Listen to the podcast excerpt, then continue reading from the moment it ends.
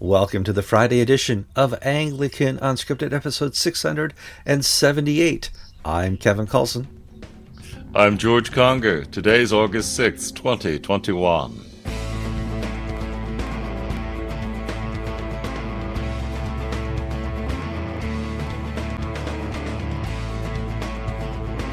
All right, welcome to another program of Anglican Unscripted. This is the news program of Anglicanism and Christianity and secular news. George and I sit down here every week, uh, sometimes twice a week, and pontificate upon what we see in the news, stories that are posted on Anglican.ink and other news sources. Kind of fun. We've been doing this now for 10 years. A uh, little background because I see there's lots of new subscribers. My name is Kevin, and uh, I own a company in Connecticut, and I run Anglican TV Ministries. I also live full time with my wife in an RV. We travel around the country here in North America. We are currently docked somewhere outside of Madison, Wisconsin, kind of my hometown. George is a wonderful priest in the Diocese of Central Florida. He's in Lecanto, Florida, and he runs one of the most successful churches in his diocese. You've been there almost five or six years now, George, right? If I'm doing my math correct. Seven going on eight. Oh my gosh, George. That deserves a sip of coffee. Seven going on eight years. And so uh, this is a show we put together, and uh, we love doing it. And this is the part in the show that I ask viewers to click the like button because that helps fool Facebook and YouTube into thinking this is a real good show and they will promote it for us. It's free advertising. If you have not subscribed to the show yet, please subscribe. If you want to be part of the conversation, a part of what happens here on camera, please go to the comment section and add your comments. We read all of them. We enjoy that you comment. If you do not want to watch our pasty faces on a video format, we have this in podcast only format. You can find that in the YouTube show notes. George, how are you doing this week? I'm uh, excited, traumatized simultaneously because a miracle I think occurred on Sunday. And I'm not being facetious when I say that. Sunday uh, early evening, my wife and I got a text message from our daughter Laura saying that Claudia had fallen while climbing. The two, my two daughters are out in California, and they were actually spent the weekend climbing uh, mountains. And Claudia fell, and that she's in the emergency room with Claudia. And over time, we got the drips and drabs and of the messages, and Susan told us uh, Laura told us what was going on. The story was they were climbing, and Laura had rappelled down a 60 foot cliff face, and Claudia was following her down. And as she was maybe a quarter of the way down, the rope snapped. And so Claudia plunged. She had a free fall about 20 feet onto uh, an outcropping and then rolled down the remaining 40 feet to the base of the uh, ravine.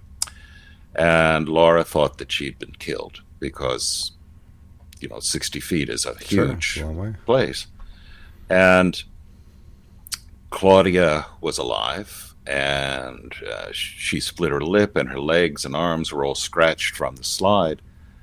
And they took, she took, and she and some other climbers helped Claudia climb out of the ravine, drove to the emergency room. No broken bones, no internal injuries. She didn't rupture her spleen. She didn't crush her skull. She didn't split her neck break her neck. She didn't.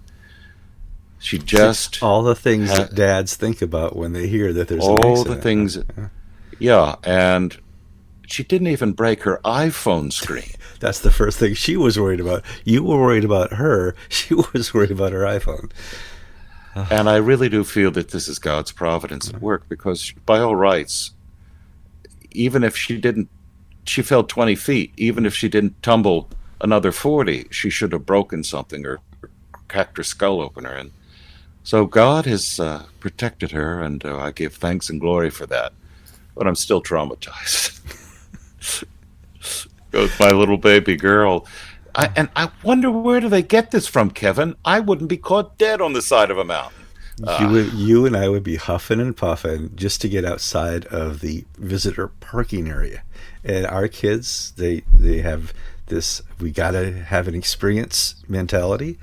And uh, your kids didn't bring the ropes, right? Did, were they rappelling on their own ropes, or they just saw a rope and they no. said, "Oh"? There's a there's a rope. There's a rope hanging down the side of a mountain. Yeah, just like. But I mean, what can you? And the thing is, our children don't really talk to us on telephones anymore. No. It's only for um, only when they need money and a crisis do they call. The rest are these these sort of cryptic text messages with all these emojis and everything. I mean, man has progressed from hieroglyphics to writing, and now we're going back down into hieroglyphics again. Um, well, I, I have a new standard for reaching out to my children and making sure they contact me and say, "Tell me how they're doing." So I'll change the Netflix Netflix password, which is just that's that's just saying I want my attention. And oh, Dad, how are you? By the way, what's the new Netflix password? And all three will do that within a day. So they're all watching too much Netflix, but they finally uh, will. Sometimes they'll text mom, "Did Dad change the password?" Yes, he did. He wants his low text. He wants his. Uh, we're checking up, and we love you, Dad. It's a whole new age, George. Now, I say this because I am the son visiting my parents back here in Madison, and mom and dad have been locked in all of COVID. They live in a nice retirement center here in Middleton on the uh, northwest side of uh, Madison. And the retirement center had no cases of COVID because they locked it down. You were not allowed in or out. You weren't allowed any visitors. You were allowed mask. Your healthcare providers, uh, nurses, aides, and stuff could come and go, but they had to be fully masked. And mom and dad haven't been to a restaurant. They haven't been out anywhere in more than a year. I show up post COVID, kind of, and I got Delta going on, and I'm taking them to restaurants. I'm taking them to tourist things. We went to the Wisconsin Dells. We took the duck boats where you get in a boat that's uh, amphibious, and that was a lot of fun. And so basically, my mom and dad, who are in their 80s, have worn Jill and I out. We both slept in this morning because mom and dad have taken us or made us take them everywhere. And uh, Wisconsin has been well touristed by Jim and Pat Carlson. Uh, so I'm here another week and I'll probably be worn out. It is what it is, but uh, glad mom and dad are doing well. Let's move on to the news. We got lots of stories. George and I had a discussion about in, in our pre-show. We do about a half hour pre-show. What's the good news story this week? There was not a lot of good news going on. It's it's crazy times, but we found one. And George and I, our first idea was there's a priest who sewed his lips together in protest of the media not covering climate change. That's priest sewn lips. That's a good news story. He won't talk or uh, uh, pontificate on non godly things for a while. But George found a better one.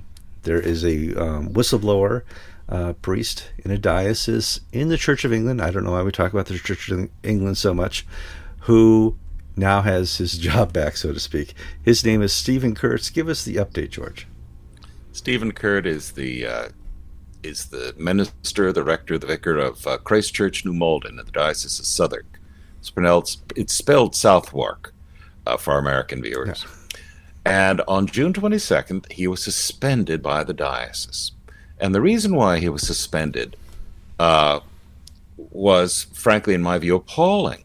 He has been trying to get the diocese and the national church's attention to a safeguarding issue, an abuse issue, for several years, or I'm sorry, for a long time. I don't know how long. And the diocese has ignored him. He wrote up a memo and circulated this memo to some close friends where he laid out his problem of the diocese ignoring the abuse and the diocese then pounced because he went out to safe he went outside of the safeguarding uh, protocols. And he mentioned somebody's name in this uh, memo that he was trying to help people help him with. And he was suspended for violating safeguarding rules. And essentially he was suspended for being a whistleblower. Well this past week the diocese of southwark uh, ended the suspension and gave him a slap on the wrist for writing the memo and basically uh, washing the dirty linen in public. So we'll see if the Diocese of Southwark actually now moves upon the issues that underlie all this. But evidently, this whistleblower has now been exonerated from the dreadful attacks by the diocesan drones uh, who are covering up things. It's interesting because right now here in America, we have a good example of a diocese in the uh, ACNA that did not follow procedure uh, in this type of situation. And it is just a mess right now while we're trying to pick up the pieces. Over there, they're still not following procedure as well. He was he filed with the diocese and said this is a problem. They never investigated. He tried to get the attention of the national church. They never investigated. And so we have a problem that is not being taken care of when there are procedures to do so. And it's hard to watch this in the church. You know, if if you're not going to be transparent, if you're not going to follow your uh, jobs and your rules, what's the point of having a diocese and a bishop and all the uh, uh, mechanisms and canons that go with it? Humble opinion. Okay, we alluded to another Church of England story that was almost our good news story. And I'm going to bring it up here on the screen for you guys to see because we can do that here. Ah, priest sews lips shut in protest over press responsibility in climate crisis. Now, I would say he's only mad at Rupert Murdoch because the BBC has no trouble reporting all the weird news of climate change.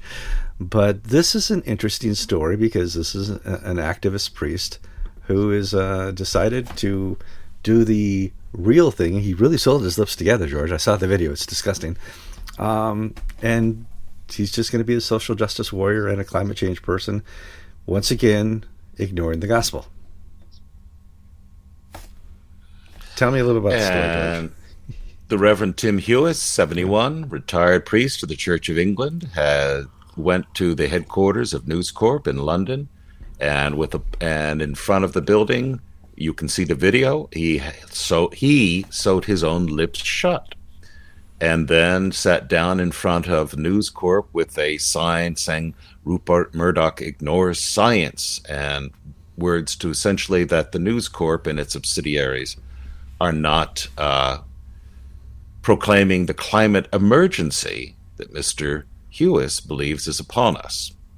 And, you know, I, I think it's sort of sad that uh, once upon a time Buddhist monks would set themselves fi- on fire in Vietnam to protest mm-hmm. the war. And that made that every TV channel and was a constant meme for a year. This doesn't even make the front page of the local paper in London because these sort of stunts are so passe and they don't accomplish anything. Do you think? I don't even think Rupert Murdoch even knows this happened. No. Uh, well, it's interesting. I remember, you know, back in the 80s, uh, Jesse Jackson would have a hunger strike uh, outside on the Capitol steps. He'd have a little tent, and the pizza delivery guy knew where the tent was. Um, and he would have this hunger strike. And after a while, the press got on that he wasn't really starving himself. He was getting good nourishment. And people in the press can see through uh, fake uh, uh, protest, and they stop covering you. The, the Church of England has been a 60 year fake protest, and they don't get coverage at all in the BBC or news. Uh, the BBC never calls a bishop anymore for comment. Would you please comment on the story we have in the secular press? Nobody cares about the church anymore, and when they see this, they don't they don't care anymore. This is this is we get this from our secular people. I could see Greta Thorn uh, Thorn I can't pronounce the last name. Greta, I only have to use her first name, doing the same, and she would get press coverage more than this priest George. It's a shame because uh, maiming yourself, I don't think achieves anything. No. And also, his message is so screwy. We spoke last week about the prophets of doom, Al Gore, Prince Charles, and their ilk that we only have 12 years left. You know, going back to the population bomb people in the 70s, the end is near, the end is nigh. And of course, uh, it's not true, never happens. Um, I'm not saying there isn't man made climate change. I'm just not on board with these people who say the end is two, three years from now. Um, and one of the things I've always cautioned people when in church settings, like at diocesan or parish events, well, let's do something to catch the press's attention. I'm sorry, that doesn't work anymore. Short of taking a gun and shooting somebody, it doesn't catch people's attention because people, the secular world is not interested in what the church has to say on secular issues. They're interested in what the church has to say about moral issues. And yes, I know climate change is a moral issue for some people, but that doesn't count. Um, we're talking about Christian issues. Um, well, and I so would... churches that waste their time protesting about immigration and climate change, nobody cares. I remember, you know, Christians also used to preach the end of the world too, not just climate change, but uh, the late great planet Earth by Hal Lindsey you know eh, Christians are not innocent in in trying to to get attention and find a way forward to uh, be in the press and have their message out there that the world is over, the world is ending. Uh, I think Hal Lindsey said it was the last generation. Well, yeah, that, that's passed on, you know. And I'm going to say that climate change, you know, now that the, the world is cooling a little, uh, they're losing their muster. Uh, the press is losing interest watching all the Lear jets head off to uh, Sweden for these conferences. Uh, the press is fully into the liberal garb. It's fully into all these uh, uh leading edge left ideas, but they they don't want to be played. They want real news in it. And so, if you can't provide it, you're not going. You're going to end up on page six of the Telegraph. Okay, George, let's hit our next story. What do we have here? Oh boy. Oh Kenya. boy. Yeah, Kenya. Um, we talked about a woman bishop being consecrated in South Sudan.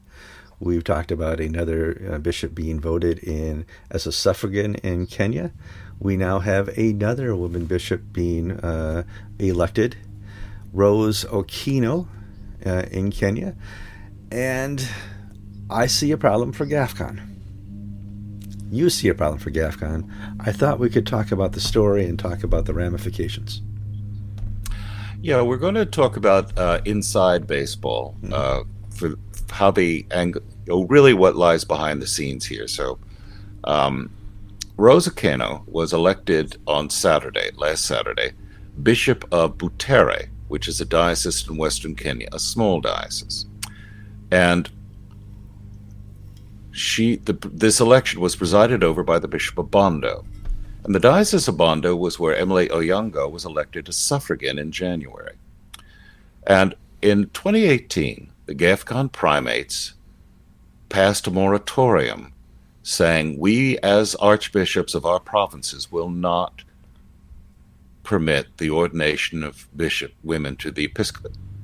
One of the uh, signers was the bishop, Archbishop of Kenya uh, and a quick reminder: there was always an unofficial agreement that you know we're not going to have women bishops. You know, some uh, provinces are more than welcome to have uh, women in, in, the clergy and deacon roles, um, but we're not going to tackle this women bishop uh, thing for a while, and maybe never have to. Well, it's here now, George. Yes, and Bishop Professor Stephen Noll uh, was part of a very wide-ranging task force that looked at women's orders, and the task force concluded that while priests and deacons are acceptable across most of GAFCON, we're not of one mind on women bishops. Mm-hmm. And this all was prompted, uh, the high level task force, because in December 31st, 2016, a woman was elect, uh, consecrated as a suffragan in South Sudan.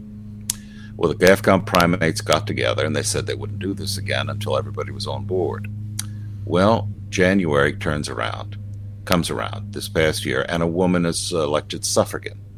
And Jackson Ole Sapit, who has publicly endorsed the women bishop moratorium, told his synod this recently, uh, did not stand in the way of her being consecrated.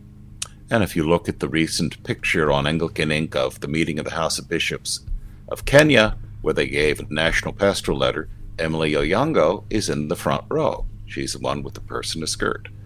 Um, the issue now is will he consecrate uh, Rose GAFCON primates have asked him not to, and he has said he won't. But here's the rub. The, uh, the issue is the Kenyan church constitution uh, allows women bishops. And in 2019, the 2019 meeting of the Kenyan Synod, said we reaffirm our belief in women bishops because we, right now, um, the grammar of men traditionally has applied to men and women, but we want to clarify this that men does not exclude women uh, from the episcopacy. So uh, Emily Onyango is uh, elected, and so Jackson Ole has a problem. First problem is these the people who elected Emily Onyango are his opponents within the Kenyan church. Right. There's a portion of the Kenyan church that's very tightly tied into the Anglican Church of Canada and the American Episcopal Church in Trinity Wall Street, places like that. They're the one. Uh, they're the ones. Uh, they're the opposition. Second, they're tribal divisions. This is Western Kenya.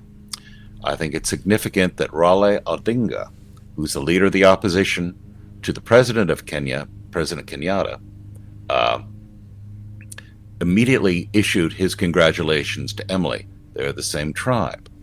The against and uh, Kenya a number of years ago had almost almost was on the verge of tribal civil war for the elections. Jackson Ole Sapit is not of the largest Kikuyu tribe, as were his predecessors.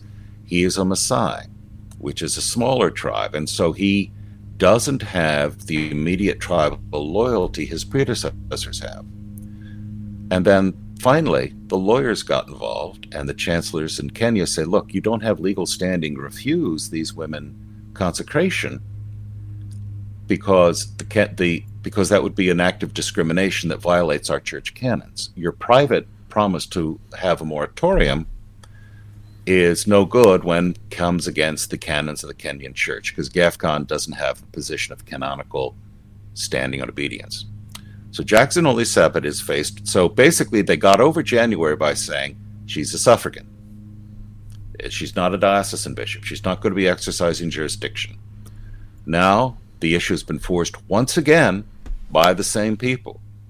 Now, Emily, let's let's take Rose Okeno, the, the woman, out of this. Mm-hmm. She's been a parish priest for 20 years. She's been the archdeacon. She's been the vicar general of the diocese following the retirement of the previous bishop. She's well qualified.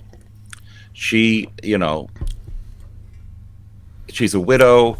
Uh, she basically is an excellent candidate for a bishop if you put sex to one side. Um, so, what does Jackson Ole Sapit do? Does he give legal ammunition to the people who, within his House of Bishops, who want to tear him down? Does he follow the GAFCON moratorium? So we called GAFCON. And GAFCON sort of shocked us. They have a new press spokesman who's in England Andrew Gross is no longer the GAFCON spokesman. And the new press spokesman said, well, there was a sunset clause on the women bishops moratorium. It expired in 2019. What? Said, what? What? yeah, what? and I wrote him back. I saying, "Are you sure? Because that's news to me." He said, "Yes, we're sure." And the and then he went on to say the GAFCON primates have not been able to get together because of COVID, and they're supposed to meet in September in person, and we'll sort of see what happens when we have that meeting. So, in essence, GAFCON is backtracking. There's now a sunset sunset uh, on this moratorium. So the moratorium they agreed to in 2018 was a one-year moratorium. I did not know that. I didn't see that written down anywhere. Uh, none of the primates I spoke to acknowledged as a one year. Uh, I I understood it as a journalist to be a, a, moratorium until we discuss it further. And are of one mind. Yes. So I'm. I don't know. So I can see where Jackson Ole Sapit is. Mm-hmm. He's got to fight. He has disloyal bishops. Uh, these they're they're some of them are going to go to get, uh, Lambeth when uh, 2022 when uh, Jackson said he's not going in solidarity with GAFCON. And if anybody wants to Google Lusaka in Anglican Unscripted, we've discussed the bad bishops of Kenya before. One of them is a bishop of Nairobi, but mm-hmm. we, we digress. Um, so what happens now? Well, GAFCON has to decide do we basically give Jackson Ole Sapit a break because he's facing an internal civil war? And if we stay hard on this issue, he could be badly damaged, and we lose him on other issues. Uh, there's a political calculus that has to take place among the leaders of the GAFCON movement. How, and I think we're sort of seeing it with this now sunset clause business, that, uh, that we're going to let things slide. That's what seems to be happening. But I yeah. don't, I, I can't read minds. I don't know what the future will tell. Yeah, I do know that the primates have met by Zoom, the GAFCON primates, uh, over COVID during COVID time. So we'll have to see what happens. Um, interesting developments, and uh, I don't think it's a the ultimate test for GAFCON. GAFCON uh, can survive this, but it's just going to be interesting to see how they uh, put their new thoughts. Please put it on paper so we can refer to it in the future. Uh, uh, anything that has sunset clauses, we'd like to know. Uh, George, let's move on to some more news. You and I have part of our, the success of Anglican Unscripted is a dying global church.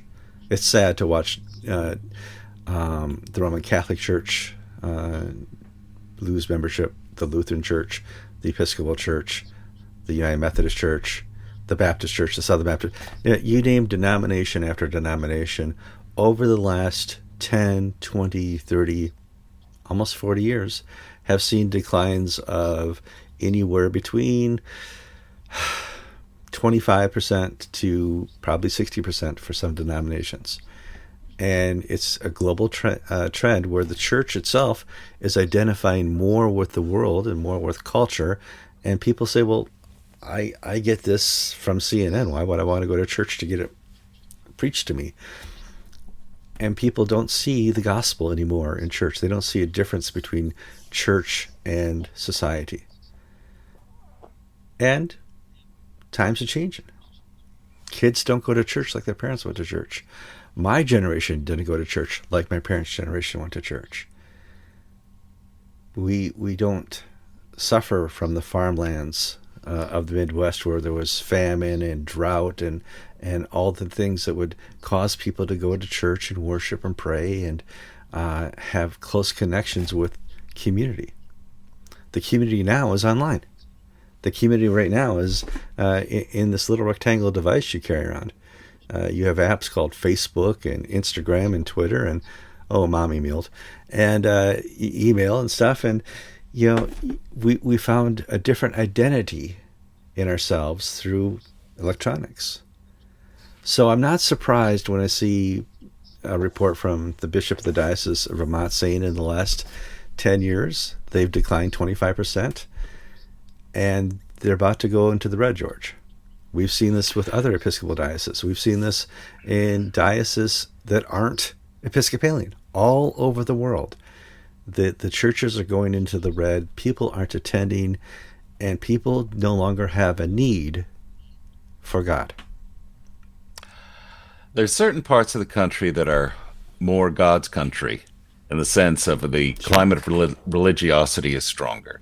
Certainly is strong here in Florida where I am. It's not Miami, but it here in the north and central Florida is. New England is very stony ground for almost all Christian groups. Uh, there are a few exceptions of megachurches, but uh, New England, we'll look at the Episcopal Church in particular, has been a constant decline. Um, the Diocese of Vermont elected a new bishop, Sharon McVean Brown. She's an African American. She's the first woman, first African American bishop of Vermont. And Vermont has 40 uh, congregation, uh, 45 congregations. However, the average Sunday attendance is 40 per congregation. And Sh- Sharon, uh, Shannon, excuse me, Shannon, uh, Bishop Bishop Shannon, uh, brought in an auditor from uh, and somebody from the accounting firm Deloitte, uh, who basically crunched the numbers and ran the books. And, and the report that they found, they released, which she shared at her diocesan synod, and a pastoral letter dated July 22nd, was that uh, in 2023 we're going to hit a financial cliff. It's on the horizon where income is going to fall below uh, expenses, and no no amount of uh, cost cutting of uh, staff or uh, programs is going to cover it. Now, the average per person giving is increasing each year, but it's the demographic decline. People are dying, and they're not being replaced. And Bishop uh, Shannon uh, is saying, I salute her for basically facing this front and center and saying, we've got to do something. And the things that we're going to do is we're immediately going to be cutting costs. We're going to have to look at how we structure parishes. We're going to have to look at how we're. Uh, she's doing the right things financially. Now, my argument is that this is all rearranging the deck chairs on the Titanic because they don't. They're not doing things right spiritually. Uh, it's easy for me to say that coming from Florida, uh, where times are good here. Mm-hmm. Uh, before COVID, times were good here. Uh, but well, I, but what you're saying is very important because I want to see an experiment where the church actually says, "Why don't we return to the gospel and see if that works? Why don't we preach Jesus and see if that works? Why don't we reach out to the children and the young adults and the adolescents who have identity crisis, who don't know their gender, who don't know how to, to get an education, whose families are broken, and reach out to them with Jesus. And, and why don't we try that? Let, us try something radical and something new. Why not not just rearrange the deck chairs, not just lay off staff, not just say the it's inevitable with an average age of 69 that this church is going to be extinct in 10 years no, let's let's do the inevitable and preach Jesus. Well, the problem I see, as I see it, is that uh, they don't have the right clergy to do that. Yeah. They have clergy that match the ages of their congregations, or they and they have a lot of second career people who come into the ministry in their late fifties, and you know they've semi-retired to Vermont. Maybe a spouse works, but the hard work of attracting families with young children, of attracting the unreached, is really too hard for priests in their fifth, like in their 60s mm-hmm. to start doing if they've spent all their life just sort of tending the machine. So, in other words, they've got the wrong. They've got the Diocese of Vermont is fortunate that 10% of their budget is funded by investments. They've got inherited money. So they have some assets. They have 45 churches, which is wonderful for a tiny state. But they, the other necessary asset, the human capital, is missing. They don't have the troops on the ground to advance the the uh, agenda that Kevin is, is shared. It's just, in other words, you can throw you can throw actually if they had all the money in the world, they still wouldn't be able to turn things around until they change the message and and the people sharing the message. Yeah. So, uh, I, I, if you're not going to change your message, I, I, don't know what to say. You know, yeah, you're, you're going to go into the red, and we've seen this in other dioceses in the Episcopal Church. And one day you're going to run out of the trust funds. You're going to run out of the uh, uh, funds at your churches like the Episcopal Church, the Diocese of Connecticut. Yeah, I don't know. George, let's move on to some updated stories. Uh, Truro, we got an update from the vestry. What's going on there? Sunday is the parish meeting. Uh, at the parish meeting, uh, we've covered the forced resignation of Tim Mayfield, who was the associate rector and acting rector following the resignation of uh, Tory Baucum. And the, there's been pushback by some members of the congregation against getting rid of uh, Tim Mayfield. And the diocese, uh, sorry, the parish laid out a six point letter to the congregation basically saying, We did everything right. Some people have complained that none of the other clergy were involved in this and they would all vouch for Tim. And the parish responded, Well, it's not the clergy's business. We've been working closely with Bishop Guernsey. It's the vestry's job not the other clergy's job. Um, many of the things that we shared in last week's uh, show, where we basically said, you know, it's a difficult situation, but the parish and the diocese have done it right. they echoed in their letter in greater detail. You can read the letter on Anglican Ink. Um, and they also announced uh, that Mary Maggard Hayes, Mary Hayes, would be the new interim rector.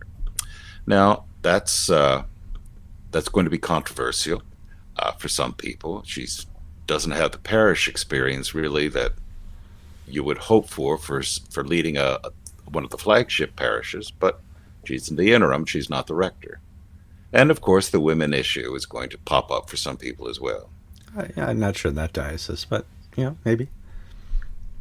Well, I think because it, those big parishes, Truro, Falls Church, Christ Church, Plano, mm-hmm. because of their status within As sort of the cardinal parishes, that's why they get all this attention. And so people outside of the diocese, outside of the parish, are going to want their opinions to be known, even though they really don't much matter to the vestry of uh, Truro Parish. Like Anglican Unscripted. All right, so that's a Truro update.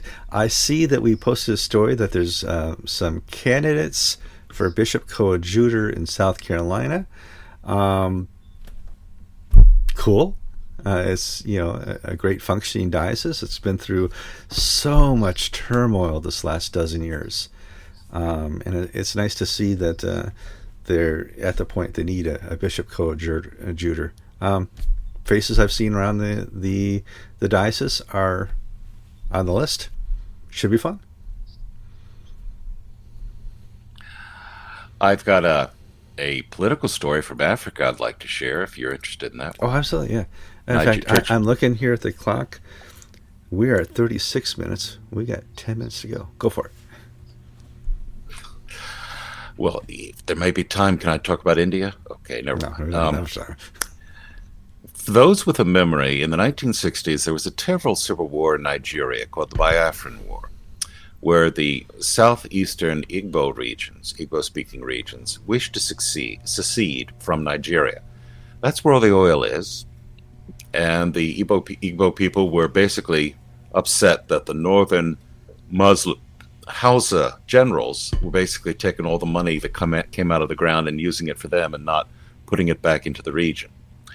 The civil war cost hundreds of thousands of lives, both in conflict and in starvation, and it was settled with the defeat of the Biafran forces. Mm-hmm. I think it was like a million people died there close to it. I mean, yeah. the, these are one of those things that you just don't know. Yeah. Uh, the final total. Well, the uh, Archbishop of Enugu, uh, Emmanuel Chukwuma, uh, is in trouble with the Biafran separatists. This is the Archbishop for that region. And now Emmanuel Chukwuma is a bit of a character. I can remember at Lambeth 1998, in front of the BBC cameras, he attempted to exorcise the demon of homosexuality from Richard Kirker, the head of the gay and lesbian Christian movement. It should didn't be noted work. for the record that didn't work. Didn't work. and he reminds me, uh, he always wears aviator glasses mm-hmm. with his uh, biretta and uh, purple cassock. He reminds me of a South Vietnamese Air Force general. He really does. The only need, only thing missing is a cigar holder, cigarette holder, and an open top limousine. Um, the there's a group called IPOB, Indigenous People of Biafra. It is a group that is agitating for the secession of the Biafra region. It's the inheritors of the Biafran Civil War. Their leader, Nnamdi Kanu, was essentially kidnapped from a foreign country by Nigerian security forces and brought back to Nigeria recently to stand trial for treason for advocating independence for Biafra. IPOB went on to social media and accused Bishop Chukwuma of betraying uh, Kanu to the police, of being part of the scheme to snatch him from a foreign country. And so IPOB has posted on social media uh, all these threats against Chukwuma and the Anglican Church in that part of the world. And we might see Archbishop Chukwuma murdered. Now, he's gone on to the record saying, I have had nothing to do with this. In fact, I've been a supporter of IPOB's nonviolent agitations Uh, and he has been a supporter for the Igbo people rights as opposed to the Hausa and other uh, Yoruba. Um, but politics is a difficult, dirty game in Africa. And I have no knowledge whether it's true or not that he was involved helping the federal government crack down on separatists, but the separatists think so, and they may kill him. Yeah, it's a not a pleasant story, and yeah, that that happens in Africa and other nations frequently. I see on our list we also talk about the uh, Uganda worship band, band, no band, not band, band, B A N, uh, where uh, to fight COVID, they have really cut down on people gathering together, and certainly they've shut down the um, Islamic worship, they've shut down the Jewish worship and the Christian worship, and said we don't want to spread COVID this way. They've been taken to court. What is the results, George? Uganda has entered the 21st century, where when you don't like something, you sue. Yeah. Uh, the Alliance, Defen- uh, Alliance Defense International, which is this sort of uh, international religious freedom foundation, is helping some Ugandan churches uh, and mosques sue the Ugandan government for the draconian COVID laws uh, Uganda basically has been shut down uh, for public worship, uh, with religion deemed non essential. And they are responding by going to the courts to have the uh, judiciary overturn the president's decrees. If they're successful, that would be. Now, let's put COVID to one side. If they're successful, that would be a wonderful thing because it would show that there are three equal parts of government uh, legislature, judiciary, and the presidency, which is not the norm in Africa. Most times the president is boss and everything else flows from his will. So we'll see how this turns out. Um, it does seem excessive, the, uh, the, the degree of the lockdown they have. It's not like Sydney, I think it's Sydney. Uh, I'm sorry, it, not like uh, Melbourne, where I'm told that they're having the police, the army, assist the police in forcing COVID uh, stay-at-home orders, which is just ludicrous yeah, I, I saw mind. A, story that they have helicopters in the sky uh, down there, trying to make sure that people don't leave their houses in groups. And like, you know, okay, we went through that crazy a year ago, but uh, COVID is crazy. We have Delta running amok here in the Midwest. I know you have it in Florida. It, um, I I remember eight episodes ago I gave the all clear. I had my vaccination. You had your vaccination. We were out of this. We were out of the woods. Life could return to normal. People could go back to their jobs. People could go back to their work sites. People could gather again and have family reunions and class reunions and weddings, and the world would start to be normal again. That was eight weeks ago. Now it's shut down, and uh, they're threatening to to have us wear a mask again. I'm not wearing a mask again. I, I burned my mask. I don't see the yeah, we have we have new instructions from our diocese, diocesan bishop uh, mm-hmm. asking us to wear asking for the priest to wear a mask when he celebrates the Eucharist. Um, we've not uh, we've interpreted uh, the bishop's rules for lay people rather loosely, essentially saying, here's what the bishop says, but it is your choice.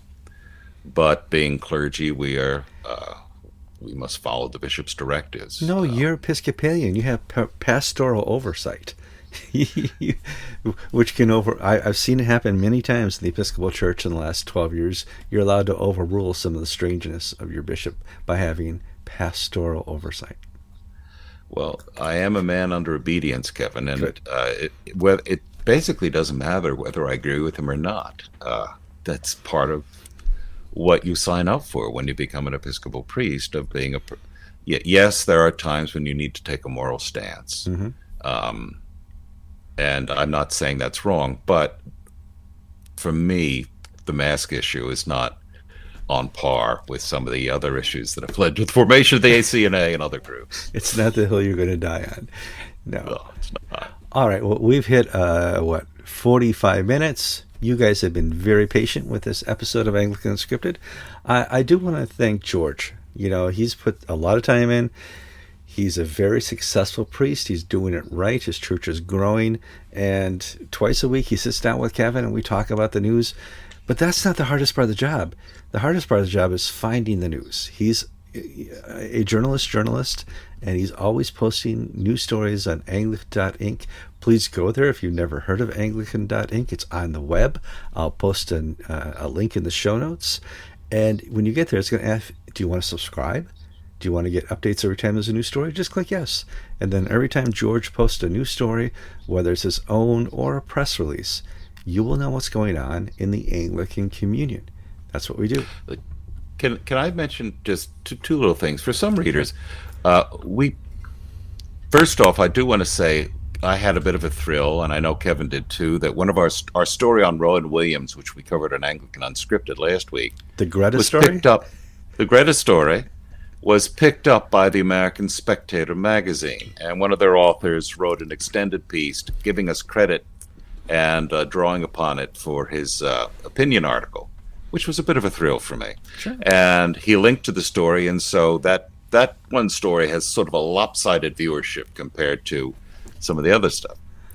But what I wanted to mention is that the Church Society put out a press release about uh, their bullying complaints against them. Uh, the Andreevs, uh, Michael, and uh, just went out of my head, his wife, have uh, accused them of bullying, and there's been a long simmering conflict there. And I received an email from uh, some of our readers saying, Why did you not challenge some of the assertions in the press release? Well, and, and the press release press says release. the press release says we did an investigation, we found ourselves innocent, and we're getting yeah. a bit of a pushback on that. Yeah, and that first off, you know, the name of the author is it's clearly listed. It's not me. It's mm-hmm. titled a press release, and I mean, I've put up things by Colin Coward from the gay and lesbian Christian movement. We don't, uh, not everything we post represents our point of view. Far from it.